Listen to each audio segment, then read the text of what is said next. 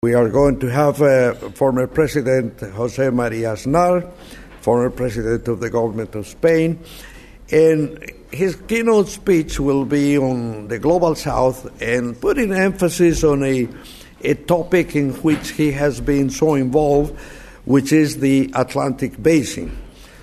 New actors, power shift, and challenges for the international order. It's indeed a great thing to, to have the, the opportunity to have President Aznar with us.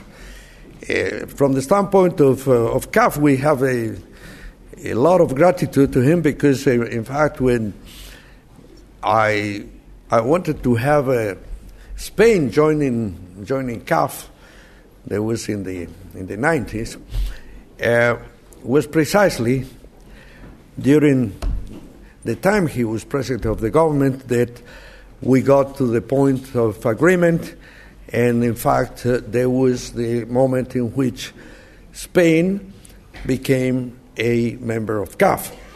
And as I told you this morning, in addition to Spain, uh, another country that became a member outside the Caribbean and the Latin countries is Portugal. And indeed, the relationship with Spain has been very, very prosperous. Uh, we have worked together through the years in good times and bad times, and indeed, that's a very, very important element I wanted to mention.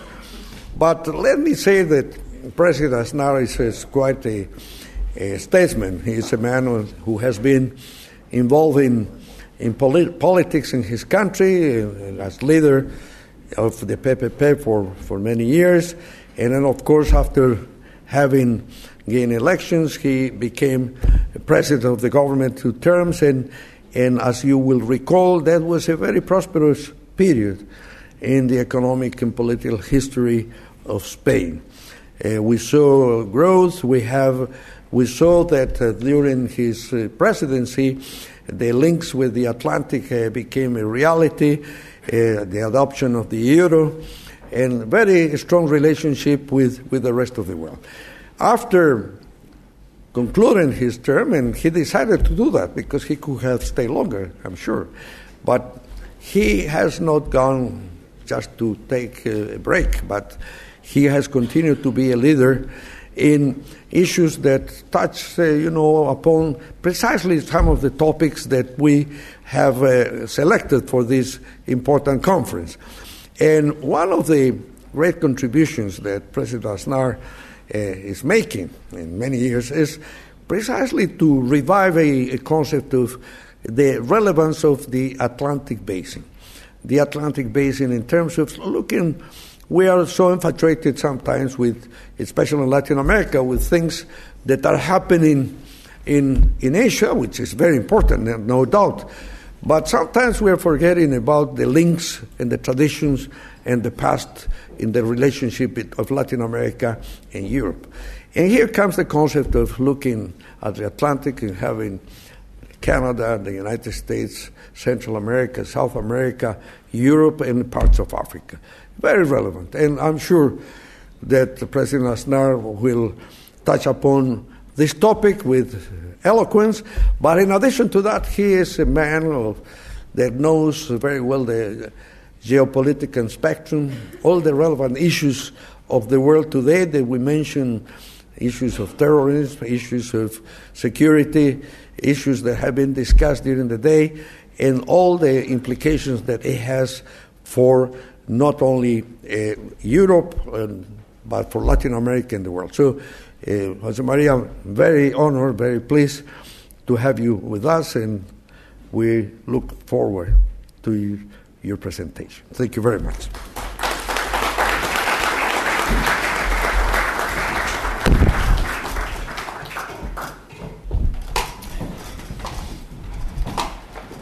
Thank you, thank you very much, Mr. Enrique Garcia, President of uh, Development Bank of Latin America, Mr. Alden, my friend, President Lagos, friend, uh, Secretary Insulza, ambassadors, especially if you let me, uh, Spanish ambassador, uh, distinguished guests, students and ladies and gentlemen, thank you very much for, for this opportunity, this invitation. Given that this is uh, the first public speech I deliver since the atrocious shootings in Paris last week, please allow me to convey my deepest condolences to the families of the victims and the French people as a whole. As millions of freedom loving people around the world, I was shocked by the brutality of these cowardly acts against defenseless journalists, cartoonists, policemen, and ordinary bystanders. I would like to say here before you that these attacks are an isolated event and, and that the Western world and its core values and principles are safe and well. Unfortunately, unfortunately, that is not the case. Hard times are coming. The jihadist terrorists will certainly try to hit us again, and even harder.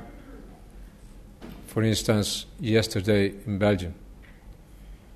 We must be ready to face this daunting threat, which imperils our values and our freedoms. We are all Charlie, right? But the Paris shootings raise the very same issues raised by the previous attacks in London, Madrid, New York, or Washington, D.C. Is there a clear strategy in order to face the challenge posed by radical Islamism against the West, its values and freedoms?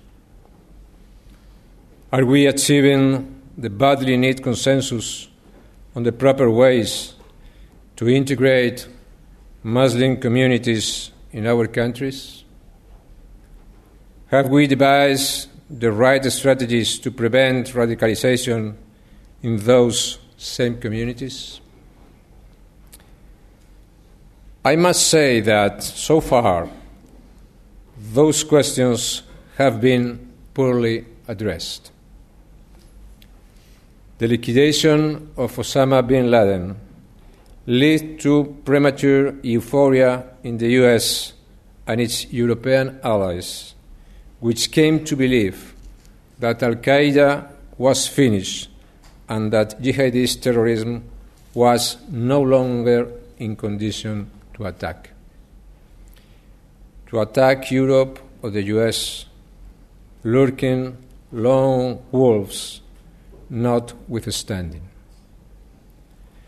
The rise of, self, of the self proclaimed Islamic State in Syria and Iraq proves that those optimistic conclusions were rash and inaccurate at best. American ground troops are back in Iraq, and the mission in Afghanistan has been effectively extended. As for Libya, the North Africa country has descended into chaos, lacking a unified and effective government, and infested with armed militia and jihadist groups, some of them aligned with the IS. But whether we like it or not, we have no alternative but to fight jihadism on our own soil. And we are not dealing with lone wolves with limited means to kill, but with perfectly trained and armed radicals who show no mercy or pity when it comes to murdering in cold blood.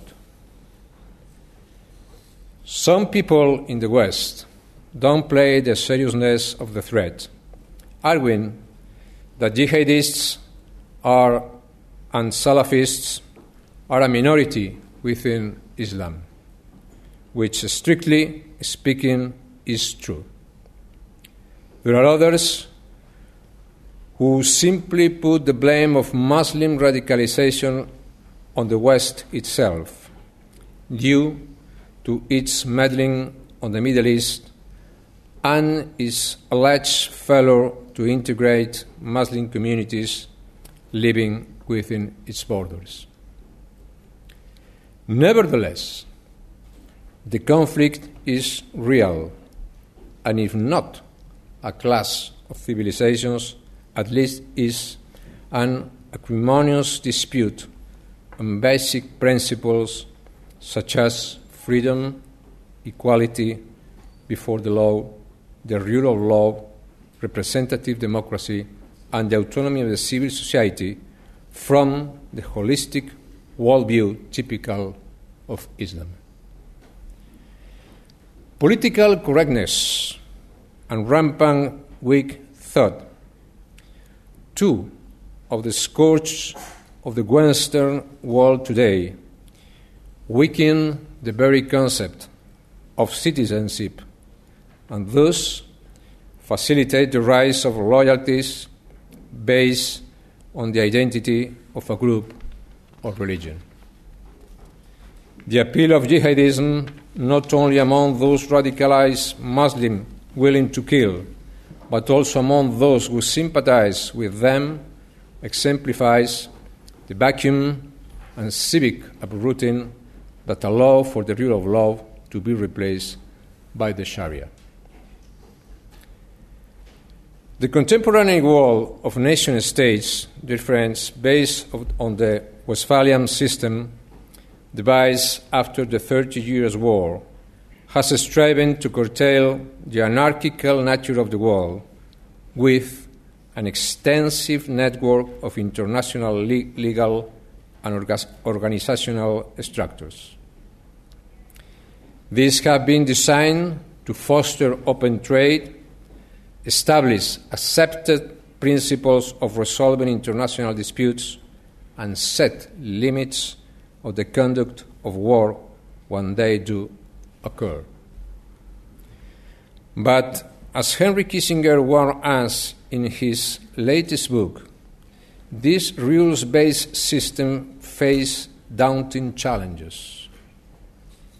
There is no longer a shared definition of the common system or understanding of what a fair contribution to it would be. Outside the Western world, regions that have played a minimal role in these rules' original formulations question their validity and are now working to change them. Ironically, while the concept of international community is invoked now more than ever before, it provides no clear or agreed set of goals, methods, or limits. We live in a disordered world. The democratic world envisaged by the American President George H.W. Bush in the wake of the Gulf War is now chimerical. And now here is the disorder more obvious than in the Middle East.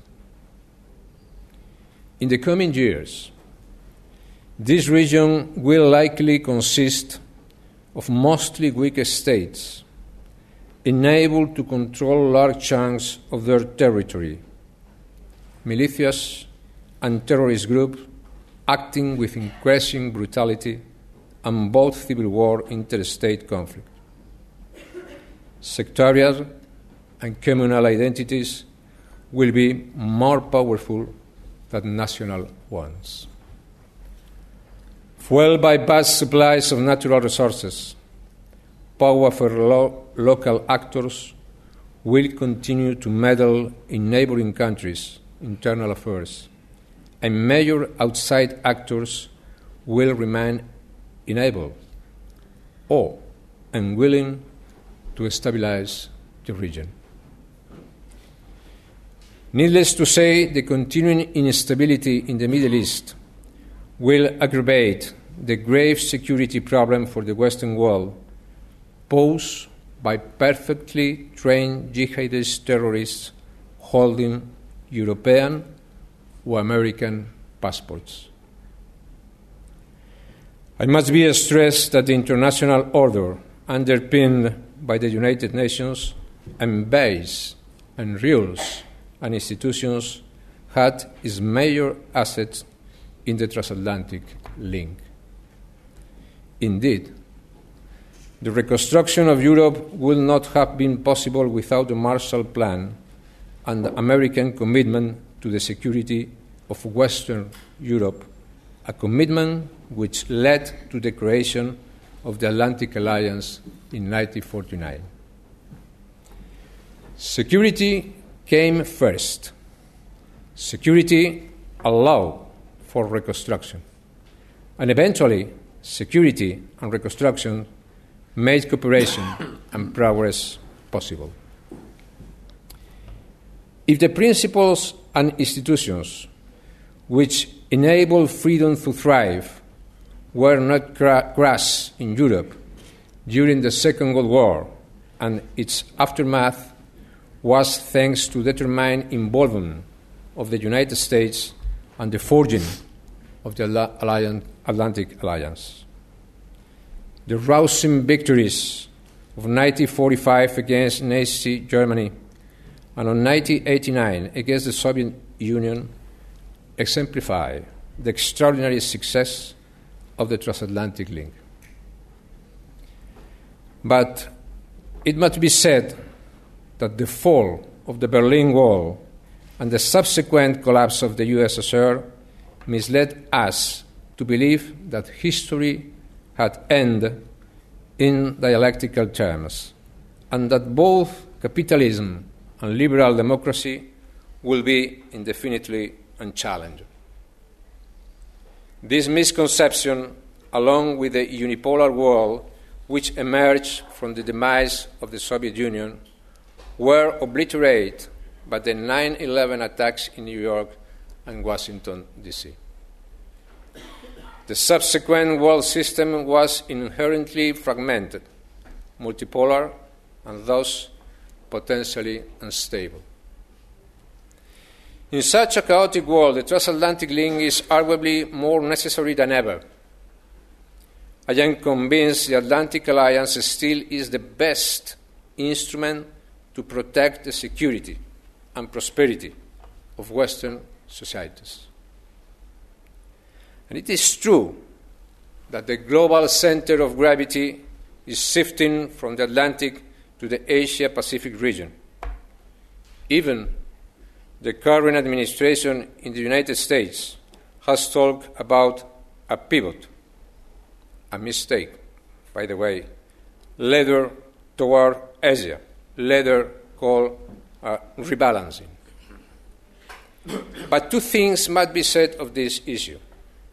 Firstly, that this is not an inevitable process.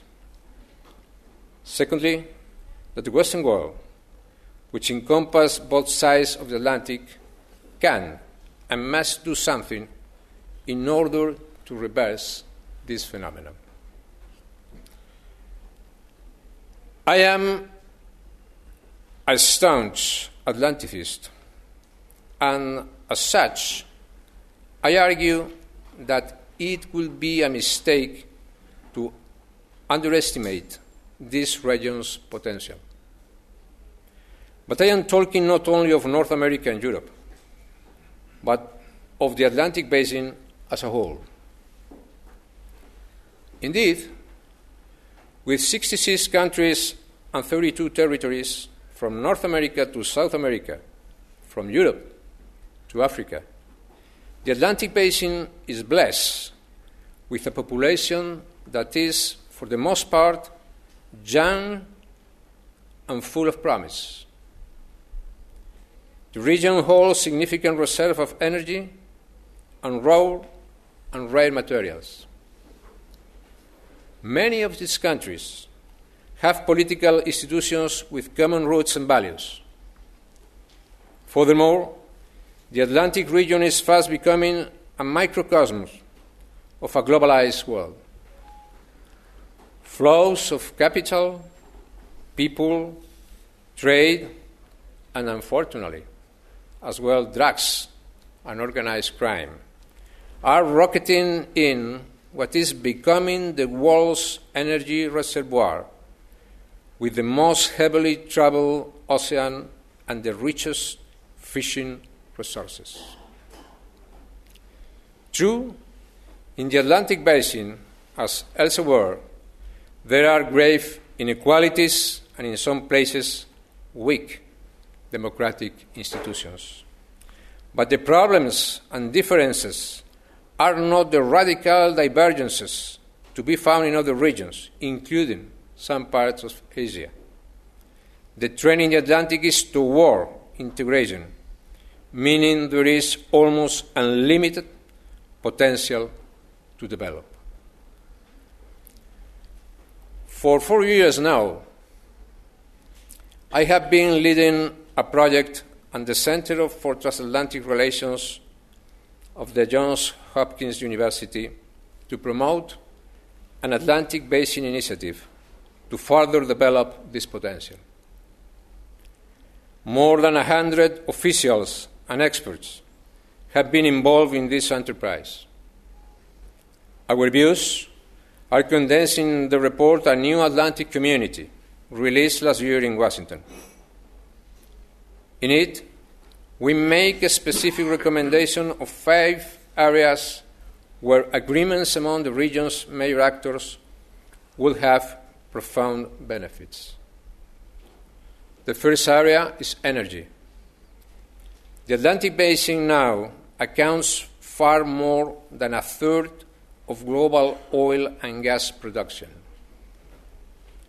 It hosts nearly 60% of the technically recoverable shale gas reserves worldwide, 12% of conventional gas reserves, and 40% of the world's proven petroleum reserves. The International Energy Agency expects the U.S. to overtake Russia this year as the leading producer of natural gas and to overtake Saudi Arabia in 2017 as the world's leading producer of oil. Among other contenders, Brazil is promoting world class energy industries. Offshore discoveries in Ghana, Suriname, Guyana, Namibia, Morocco, Argentina will certainly be prominent on the future world energy map but no framework exists yet to allow for deepen, deepening transnational collaboration.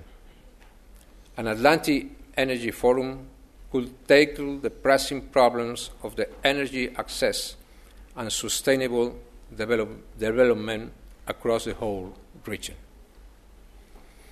The second area ripe for cooperation is in economic growth and human development. The Atlantic Basin is the most important and successful commercial region in the world. The US and the European Union account for 50% of the world's total gross domestic product and 30% of its total commercial transactions. Goods and services exchanges in the Atlantic area reach 2 billion euros or 2.7 billion dollars every day. I don't know exactly the change today. Latin America and Africa are experiencing higher growth rates. Their consumers are increasingly demanding new products and services, and in coming years, the coastal regions of both the continents will become major engines of the global economy. But great challenges remain inequality, inequalities among Atlantic countries and within them are the main obstacle to reaching the region's potential.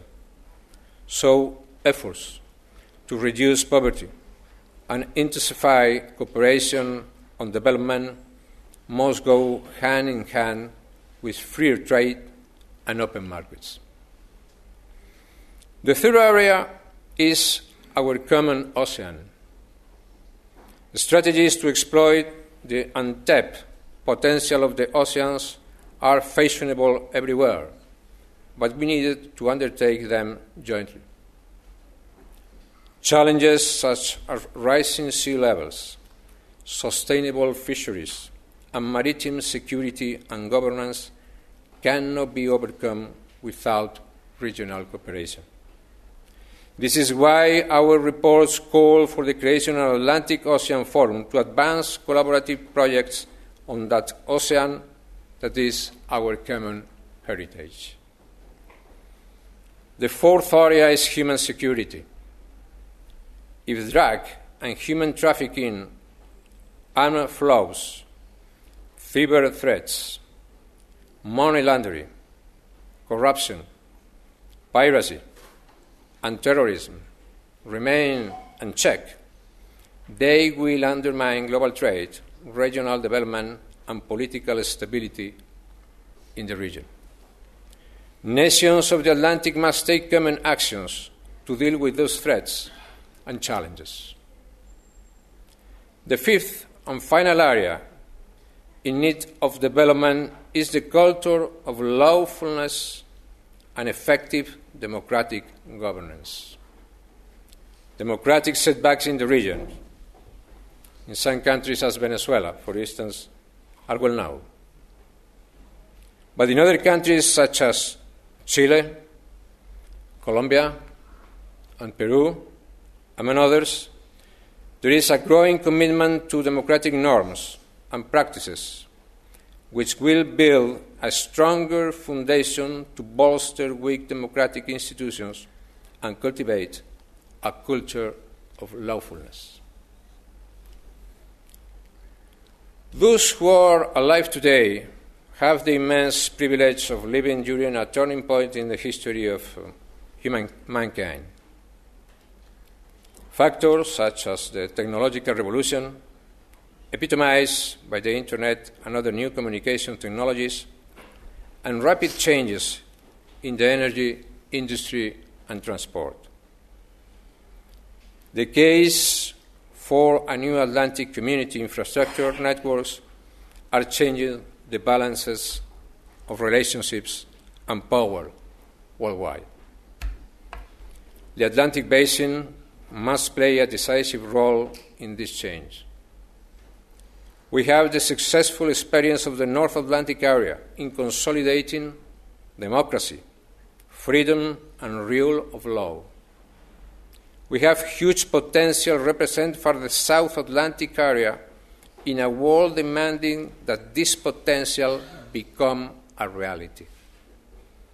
A new Atlantic community working for the region as a whole can help bring prosperity to everyone with the good fortune to live beside this magnificent ocean. And it can also lay the groundwork for the reconstruction of a stable international order based on international law and shared principles. I appreciate very much the contribution of CAF, of Enrique Garcia, of these ideas, and I hope that we have the opportunity to look and see the triumph of these ideas in the next future. Thank you very much for your attention.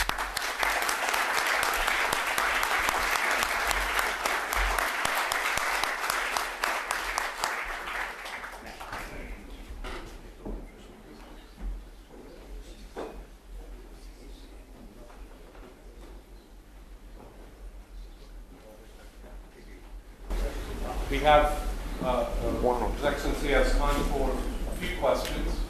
Uh, The request that this be for- by academics, not, not an opportunity for journalists. Um, thank you so much for your um, intervention. This is uh, Dr. Mendes. I'm the co-founder of the Global South Unit. Um, I was wondering if you could um, tell us a little bit more about how Spain is looking at Latin America. Things have changed a lot in the last several years. The dynamics have changed, and I think now Spain is looking to Latin America in a different way. So I was wondering if you could perhaps expand on that. Well, I think in the last decades, the most important change in the approach of Spain of Latin America, if we put apart all his, history, culture, and language and, and, a lot of things indispensable to understand the rest, is uh, the economic investment of uh, the first, first of all the presence of the Spanish uh, of the Spain in the in the European Union, and second the pro- economic progress in Spain. That transformed the, the possibilities of the country, and that means that Spain becoming the second world major investor in Latin America, and in some countries the first. And uh, this tendency and this commitment is continued. And now the economic presence of, uh, of Spain in, in, Latin America is, uh, is, is, is, is, a continuity of the, not only a policy, a lot of possibilities of the Spanish economy in the present and in the future. But now for us, one of the, and for me at least, no, one of the most important and relevant questions that uh, I can appreciate in the, in the last uh, years is the increasingly presence of the uh, Latin American investments in Spain, or not in Europe, but in Spain, in a lot of sectors. Can now, since the financial sector and uh, I don't know, uh, uh, and the food sector, but uh, it, it's very important because that means as well that the last decade, at least, or the last 15 years, has been economically extremely relevant for Latin America. And it produced a huge opportunity for a lot of uh, countries in Latin America. We, we're talking about Europe or about Latin America, we're talking about very diverse, diverse realities. I, I, I, we're talking about Latin America to understand it, to fix our region, because it's very, uh, very huge difference in, in, in the countries. Know? among the countries. This is the same in, in, in Europe. No? Fortunately for us, in this moment, the economy in Spain that suffered a lot, the consequence of the crisis, is in a process of, uh, of recover dynamism. Spanish growth is uh, double the, the growth of the Eurozone some of you can tell me well, the eurozone is not, there is not exist almost growth. It, it, it is true, but in comparison, we are double that the, that the eurozone. But uh, we have very serious problem with the consequences of the social crisis. We have uh, high levels of dis- uh, unemployment are totally unacceptable in Europe in general and in Spain as well. But the, the reforms, especially re- labor reform and financial reform um, uh, that beginning in Spain in the last years produced a growth in Spain more than 2% per year and uh, produce uh, the creation of new jobs and the domestic devaluation that is inevitable to do in the country facilitate the process of investments in, in, in Spain.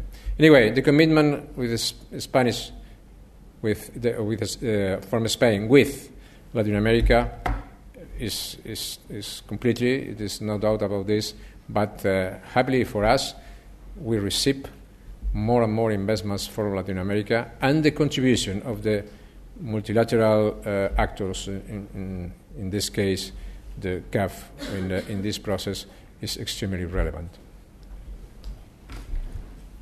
I think I'm, coming to the view that all of you are, in fact, not who you say you are, but you're all say that that's it. Thank you very much. Thank you very much.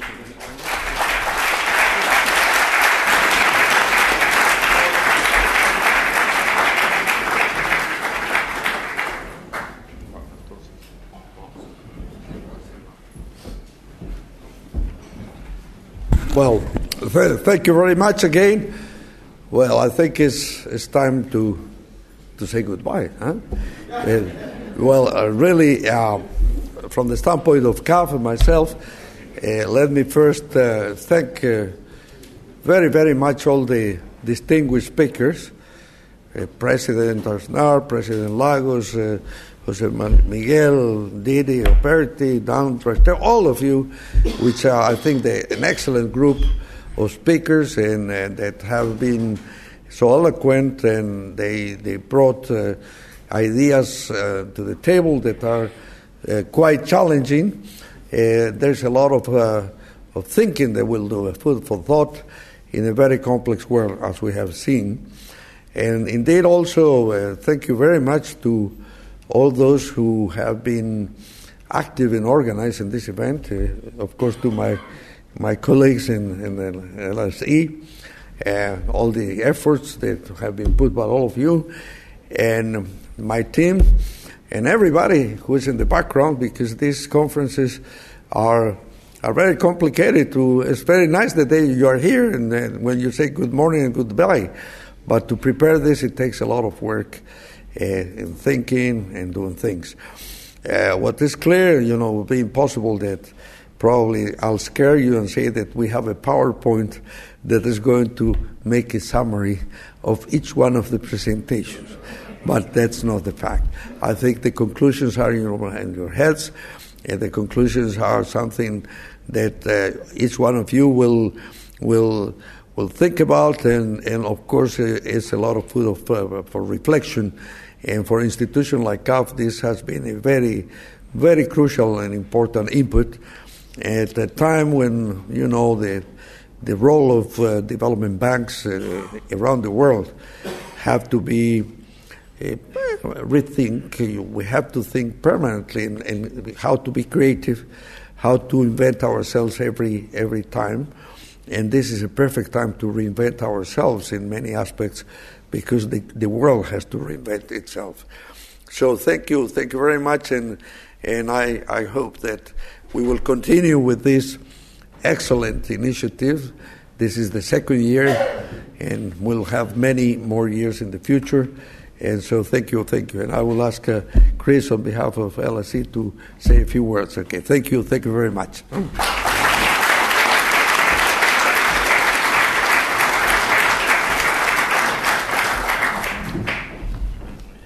I only want to, rather than repeat, just reiterate my thanks to, to CAF, to the speakers, to the colleagues who helped put this together, those of you who devoted your time to participate in this. It's been a, a wonderfully enlightening event. It's been one that has uh, opened up a lot of issues, uh, run the gamut, if you like, from contested issues of the global south to new ideas, the Atlantic Basin. So we I feel we've covered an enormous amount of geographic and, and ideational time. what that suggests to me is that uh, we should translate those ideas into discussions, and what better way to do so than to go to a wine reception downstairs, one floor. So I can thank you and, and hope to see you downstairs.